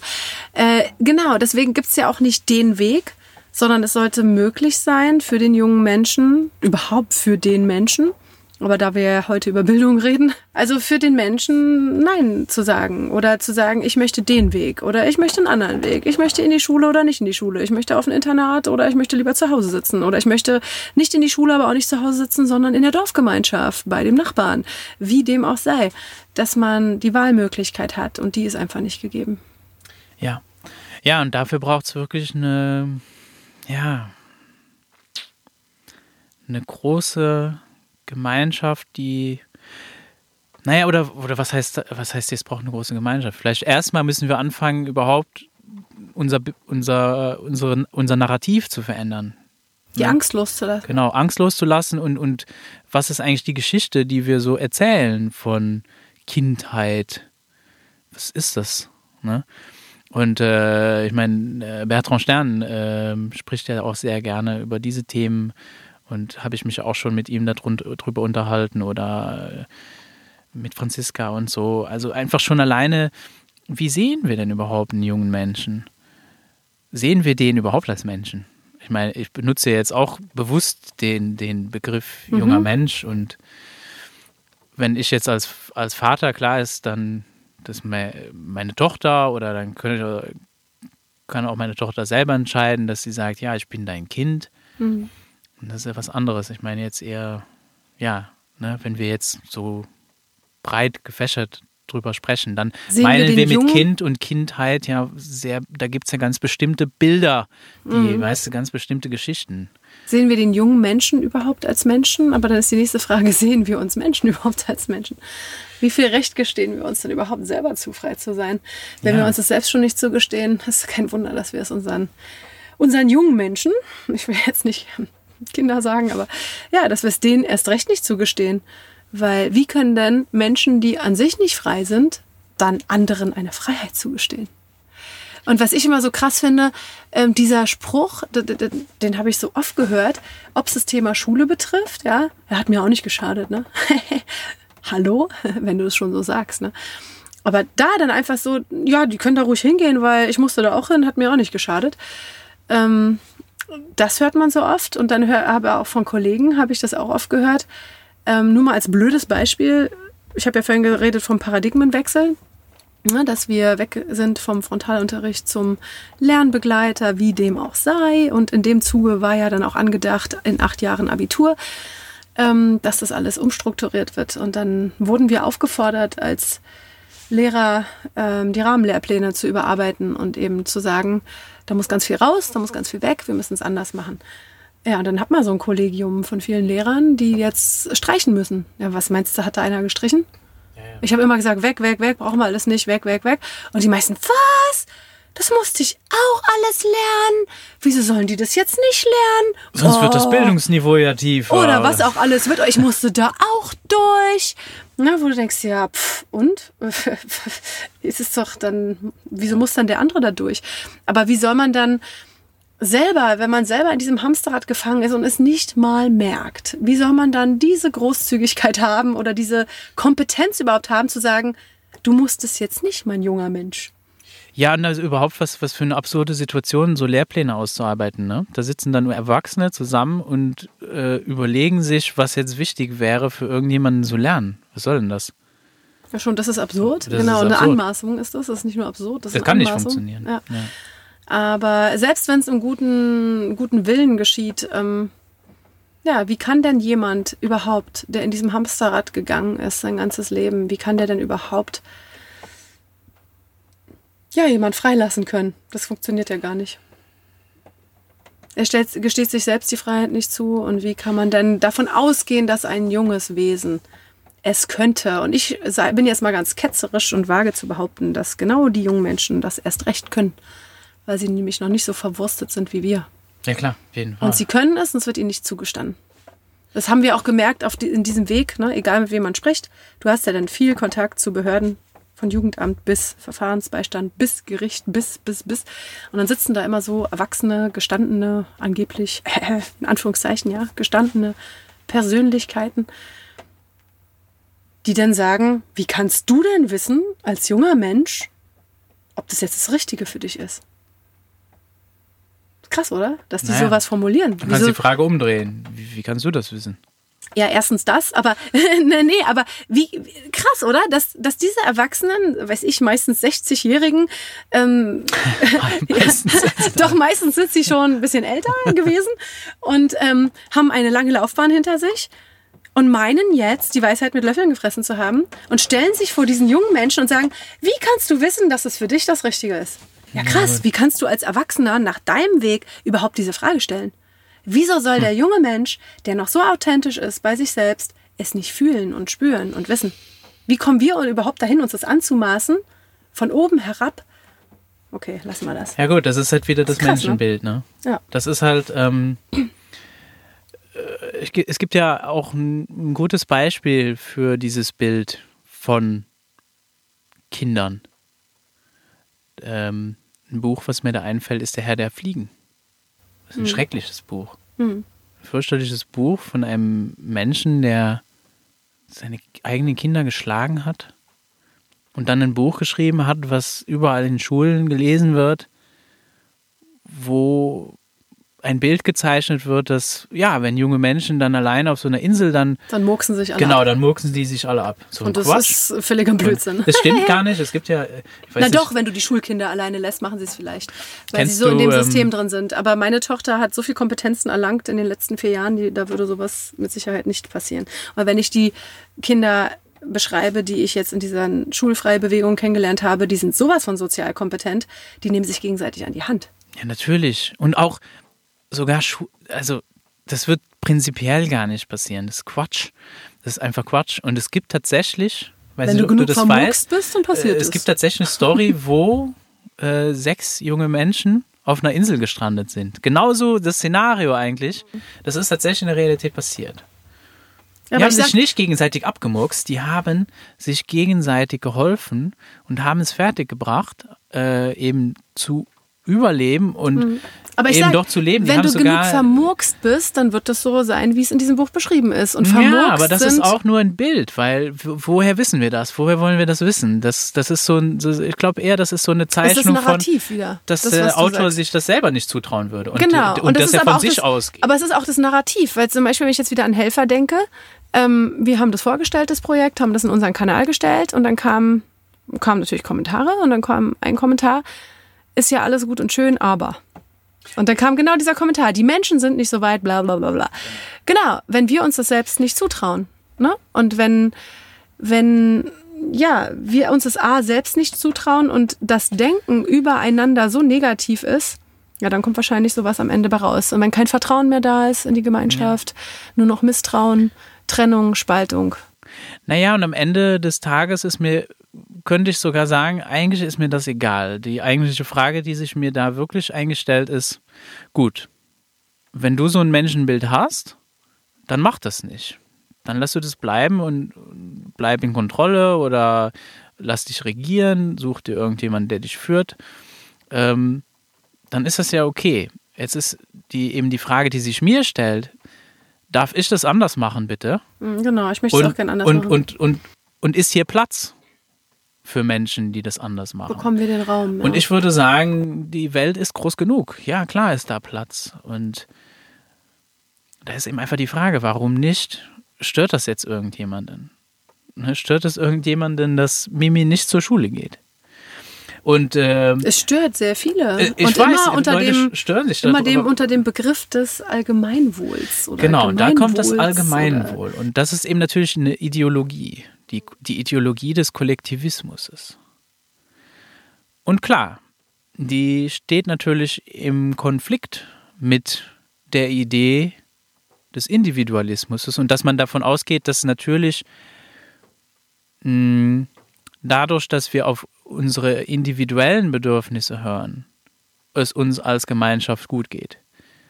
Und im Kollektivismus würde ich es so verstehen, dass es umgedreht ist. Und das ist das Absurde wieder. So, und dann bist du aber in Abhängigkeit. Und das ist aber wieder das Absurde, wenn ich meine Ausbildung nehme. Wir wollen sie ja genau dahin erziehen, angeblich. Ja, Zum Individualismus, zum Freisein, zur Selbstbestimmung. Und eigentlich stimmt das gar nicht. Es ist nur eine Farce. ja, Individualismus hört halt äh, am Ausgang des Supermarkts auf. Ja, beziehungsweise wenn du sagst, ich will jetzt doch was anderes, dann hört's auf. Und da wird dann der Individualismus auch nur daraus ausgedrückt, dass du, keine Ahnung, 100 Sorten Schokocreme hast. Und Okay, lass uns mal über schöne Dinge reden. Was können wir machen? ja, ne? Den Eltern möchte ich mitgeben, glaubt an eure Kinder. Das gebe ich eigentlich jedes Mal mit. Und vertraut, dass die schon spüren, was für sie richtig ist. Und habt den Mut, auch wenn, wenn ihr selbst nie diesen Weg gegangen seid, weil wir hängen ja da irgendwie alle fest. Also ich rede jetzt mal so von meiner Generation. ich bin ja schon ein bisschen älter. Dann ist man ja schon geprägt, ja gar sozialisiert. Hä? Wir, ja. Ja, wir sind wahrscheinlich nicht, äh, man, man würde uns wahrscheinlich in verschiedene Generationen einteilen. Oh, uns ne? beide glaube ich schon, ja. Ja, stimmt. Du bist jung. Ja, was bin ich? Ich glaube, ich, ich falle noch so unter diese, was, was, was, man, was man als Millennial bezeichnet. Ja, ja. Ja, wie dem auch Was sei. auch immer diese Bezeichnung Genau, was auch immer das war. Aber ich, Aber meine Generation, die ist ja schon geprägt. Ich meine, man ist ja schon durch ein halbes Leben gelaufen und ähm, den Mut zu haben, einfach selber über den Tellerrand zu gucken und wenn es dann die eigenen Kinder tun, das zu geschehen zu lassen. Das ist, glaube ich, das Größte. Und nicht zu glauben, dass du einen Experten dafür brauchst, der dich dann begleitet auf dem Weg, während dein Kind über den Tellerrand guckt. Nein, du brauchst dazu keinen Experten. Du brauchst einfach nur dein Vertrauen. hm. Ja. ja, Vertrauen ist wirklich sehr, sehr wichtig. Vertrauen, im Vertrauen sein, auch sich selber vertrauen. Ist auch wichtig, auch mal wieder zu lernen, dass man sich selber vertrauen kann, seinem Gefühl vertrauen kann, seine Intuition. Ähm, ja, und dass das auch gut ist, dass auch deine Bedürfnisse gut sind, dass die Bedürfnisse der anderen eben auch wichtig sind, dass deine Bedürfnisse aber auch wichtig sind, das in, in Gleichgewicht auch zu haben. Ne? Und da denke ich jetzt gerade wieder an meine Tätigkeit als Lehrer, ähm, wo gar keine Zeit war, dem Gefühl zu vertrauen, der Intuition überhaupt nicht, weil man sich nur tot gearbeitet hat, kognitiv. Und dann meine Schüler zu sehen, wo viele schon im Alter von 15, 16 an der gleichen Schwelle standen. Thema Burnout, ja, Thema Depressionen, ausgelaugt sein. Ach, ich habe Zehnjährige erlebt, die Burnout waren. Ja, und das ist doch krass. Und dann frag die mal, warum sie jetzt gerade in diesen Zeiten nicht in ihre Intuition kommen, nicht in ihr Gespür kommen, warum sie nicht loslassen können, warum sie nicht in die Veränderung, in den Mut. Manchmal sind es nämlich auch gar nicht die Eltern, hm. die sich nicht trauen. Ganz oft sind es momentan, wie wir das so mitbekommen, vor allem die jungen Menschen, die Menschen zwischen 10 und 20, wo ich mich dann frage, was habe ich als Lehrerin gemacht? Ich war ja Teil dieses Systems. Ich habe Teil dessen dazu beigetragen, dass ein junger Mensch von morgens um sechs beschäftigt ist bis abends um 18 Uhr. Ich habe Latein und Englisch reingequetscht in dieses Hirn. Und warum können diese jungen Menschen momentan nicht für sich entstehen? Oder das ist das, was mich teilweise so erschreckt. Ja, ich wende immer mein, mein Wort an die Eltern und sage, kommt ins Vertrauen und vertraut und vertraut. Aber wir beobachten auch ganz viele junge Menschen zurzeit, die so gefangen sind, dass sie gar nicht den Schritt rausschaffen, selbst wenn sie es wollen. Das ist das Krasse. Sie wollen es, den Schritt raus, kriegen es aber nicht hin und sind am Verzweifeln. Weil diese Struktur, die ihnen da gegeben wurde, von morgens bis abends in einer festen Struktur, auch wenn die keinen Spaß macht, ich habe sie ja vor mir gehabt, es hat ihnen ja keinen Spaß gemacht. Und trotz allem, dann zu sagen, jetzt lasse ich los und mache was ganz anderes, das ist ähm, so ein großer Schritt, dass der dann einfach oft nicht gegangen wird. Und dann ist eine Verzweiflung. Da hat ein, ein Komponist ein schönes Lied geschrieben. Egal was ich tue, ich werde es bereuen. Verzweiflung ist eine Qual. Und genauso erlebe ich das ganz oft. Dass sie nicht bleiben wollen, aber auch nicht gehen können. Ja. Naja, und vielleicht kann ja, ich meine, das ist mal mindestens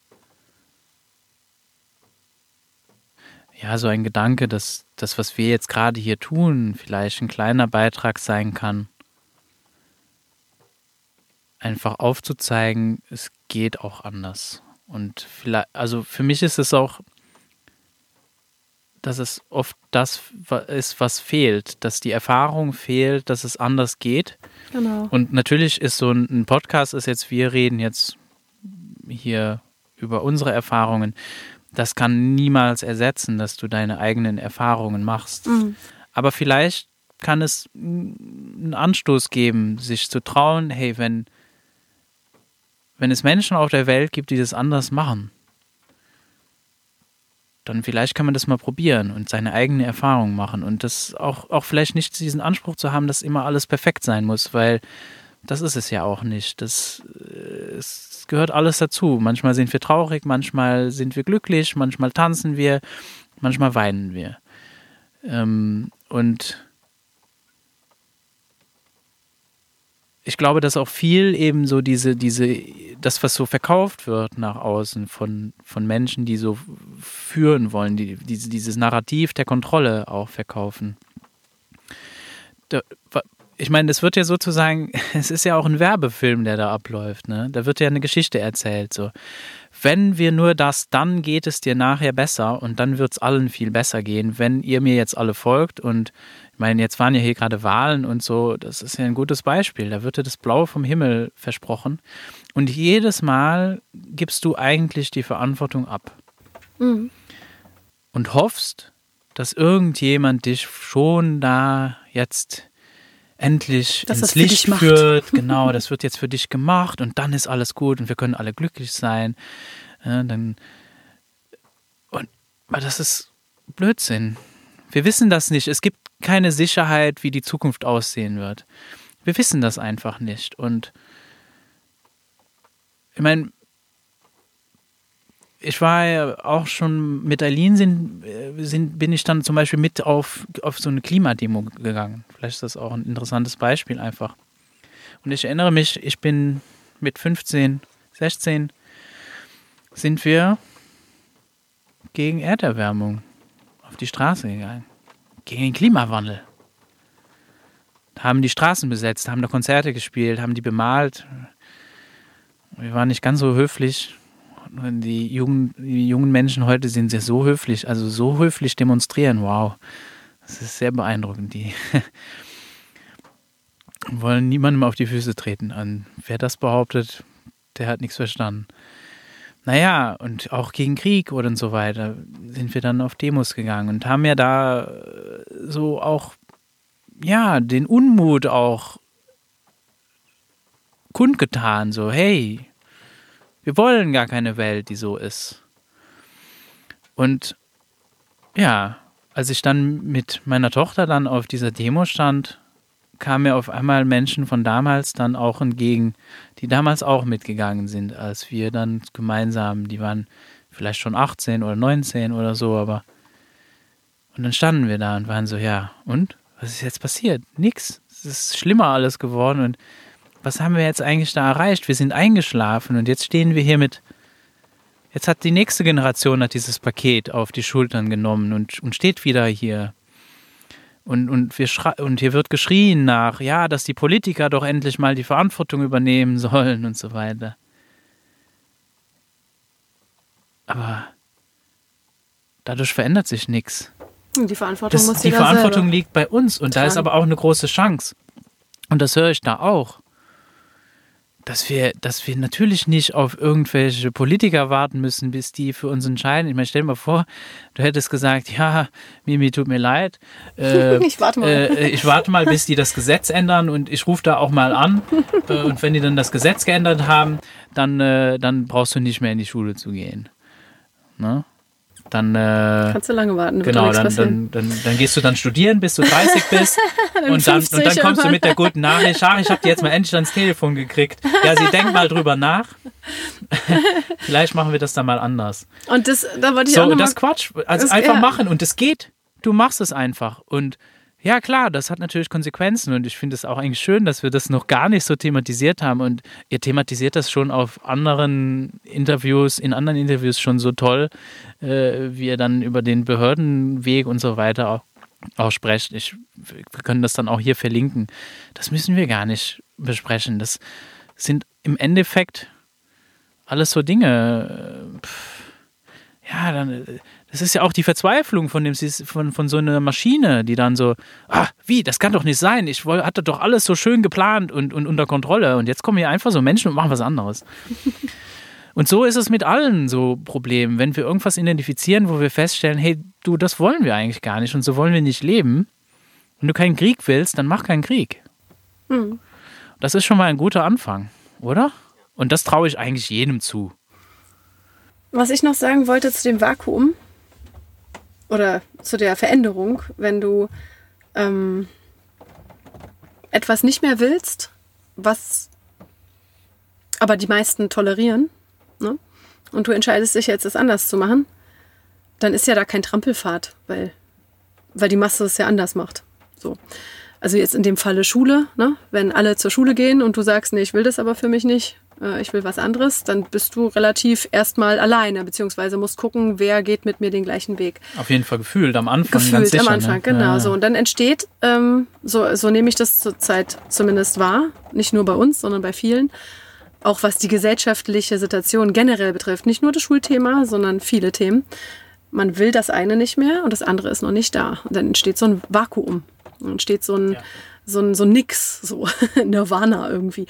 Und da hat man das Gefühl, da hängt man zurzeit mit vielen Dingen. Ja. Ähm, das, das eine wollen wir so nicht mehr, aber das andere ist noch nicht bereitet. Das müssen wir selber machen. Wir müssen den Weg bereiten. Wir müssen es leben. Wir müssen dafür sorgen, dass es anders wird. Und da kommt keiner und sagt, hier, guck mal, geh mal hier geradeaus und fünfmal links. Wie hast du vorhin gesagt? geradeaus, dann ist so ein Schild, das kannst du kaum sehen und vielleicht siehst du es aber doch. Ich hoffe, du findest dann den Weg. Ist auch nicht verzeichnet auf der Karte und dann gehst du zweimal links und dreimal rechts. Nee, ist nicht. Du hast keine Ahnung. Du musst einfach in dieses Vakuum springen. Und das ist ja auch das Gleiche mit der Schulsituation. Ne? Wenn jetzt das Kind aus der Schule geht, dann, dann, dann hast du erstmal nichts. Also wenn du Glück hast, hast du vielleicht eine freie Schule um die Ecke. Wenn du Pech hast, hast du nichts. Äh, aber diese Gemeinschaft, die wir bräuchten, zu sagen, oh, ich hätte gerne eine Gemeinschaft oder ein Dorf oder wie auch immer und schick ihn dann runter und dann lernt er beim Holzfäller Holz fällen und der Bauer nimmt ihn mit auf den Trecker oder so. So ist unsere Gesellschaft ja noch nicht. Das heißt, wir sind jetzt im Vakuum. Das ja, eine will ich nicht mehr und das andere habe ich aber noch nicht. Und das ist für viele gerade, weil wir das Thema hatten, junge Menschen, die den Schritt nicht hinkriegen gerade, ja, da, der ist schwer, der Schritt. Und wenn du ihn gehst, ist da tatsächlich ein Vakuum. Und da ist das große Fragezeichen und da ist das große Nichts. Und, und, es geht um Sicherheit, ne? Es geht um Sicherheit, aber trotzdem Ja. musst du das dann aushalten. Oder musst du nicht, natürlich. Du kannst auch so weitermachen wie bisher. Aber wenn, wenn du dich entscheidest, musst du das aushalten. Und da sind wir wieder beim nächsten Thema. Da ist es dann eben so wichtig, vernetzt zu sein und Menschen zu kennen. Die wenigen, die den Weg aber gehen. Es gibt ja welche, man ist ja nicht allein.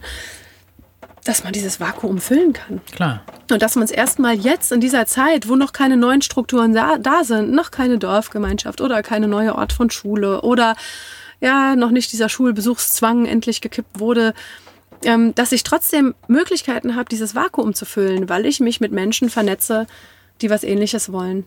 Und da ist eben nochmal aufs Thema Helfer zu kommen. Oder es gibt ja auch andere Projekte, es muss ja nicht dieses sein. Es gibt ja andere klar? Wege, wo Menschen versuchen, miteinander jetzt was anderes aufzubauen. Ich meine auch die ja. ganzen Treffen äh, und ja, hoffentlich auch irgendwann mal wieder Festivals und so. Ähm, die ganzen, ja, es gibt so vieles und da dürfen wir, haben wir, sind wir einfach eingeladen, alle neue Erfahrungen zu machen, weil die Sicherheit, die verkauft wird, Die gibt's ja gar nicht. die gibt es gar nicht. Es gibt genau. überhaupt keine Sicherheit. Die Da habe ich auch ein schönes nicht. Lied drüber geschrieben. Ja, das ist ja auch, und das entspricht eben der Realität. Und Oh Gott, Ich habe gerade schon Schritte gehört. ja. lass es uns doch so als Abschluss machen. Das ist doch genau so ist es doch. Ja, Drück genau. auf. Hast du, achso, ja, klar, ja, genau klar. so ist das Ich mein, Leben. Genau, wie genau uns so das heute Leben. passiert. 50 Ja. Mal unterbrochen und immer einen roten Faden verloren. Aber ist doch alles gut so. Naja, genau die Bedürfnisse, so ist ne? Hunger und so. Und es ist jetzt Genau. Viertel vor elf. Und, Und das Vakuum füllen und genau.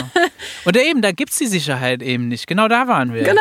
Dass es die gar nicht gibt. wir und, haben heute auch keine Sicherheit. Genau, und, und, und das ist nicht schlimm, da loszulassen. Das ist eigentlich lebensbejahend. Es geht darum, das ist das, das Leben. Also dieser Podcast zeigt weißt du? genau, wie Genau. das Leben ist. Alles im Chaos und im Vakuum und Nirvana. Und wir wissen nicht, in welche Richtung es geht, aber es geht trotzdem weiter. Genau. Und dann ordnet sich wieder und dann, äh, genau. Ja. Nee, ist das schön. Wie es ist. Hast du, hast du die Unterbrecher drin, dass die unsere Zuhörer auch hören? ja, ja. Die Oh Hindernisse. Nein, dann hören die meckern. Nein, Ich auch. nein, die Hindernisse, über die man springen muss. Und die, das ist alles so gut. Das ist so. Alles prima. Naja, Ich in habe dem. jetzt eineinhalb Stunden Cars-Geschichten hinter mir. Okay, sagen wir Tschüss. Ja. Ja. Ja, dann kann auch jeder Tschüss sagen. Die jetzt alle hier Tschüss. mittlerweile Tschüss. sitzen. Warte mal. Es wurde immer so- voller bei uns. So eine Art Muppet-Show. Ja, genau. Das ist doch alles gut. Genau. Ständig geht die Tür auf, von draußen regnet es. Den Regen hört man auch und den Wind und es schaukelt. Und Das gehört auch dazu, das ist auch wichtig. genau, in dem Sinne nehmt das Leben, wie es ist und springt über die Hindernisse. Und, und Genau, und vertraut. So. Ja, in diesem Sinne, gute Ja. Nacht. in diesem Sinne, gute Nacht und wie wäre es mit selbstbestimmter Bildung?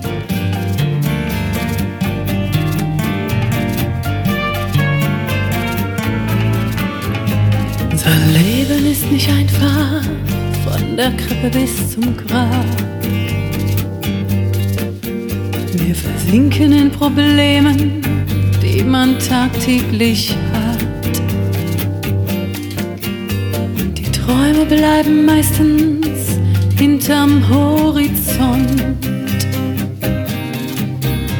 Du fragst dich, gibt es etwas, für das zu leben sich noch lohnt? Doch es gibt ein Licht im dunklen Tunnel, das ist die Liebe. Sie leuchtet Wege in Richtung Hoffnung, so ist die Liebe. Sie kann das Ego zum Schweigen bringen, Ängste besiegen, Träume erwecken, dir Neues zeigen, so ist die Liebe.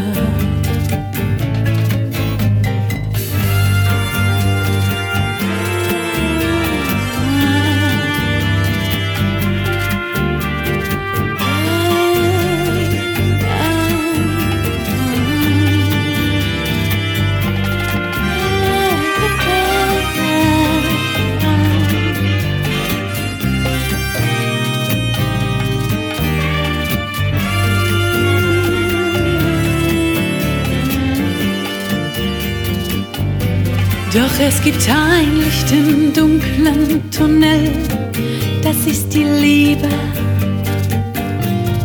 Sie leuchtet Wege in Richtung Hoffnung, so ist die Liebe. Sie kann das Ego zum Schweigen bringen, Ängste besiegen, Träume erwecken, dir Neues zeigen, so ist die Liebe. Wir brauchen keine Religionen, wir brauchen Liebe. Sie kann uns zeigen die Illusionen, die uns zerstören. Sie kann die Ängste zum Schweigen bringen, das Ego besiegen, Träume erwecken, dir Neues zeigen, so ist die Liebe. Wir brauchen keine Religionen, wir brauchen Liebe.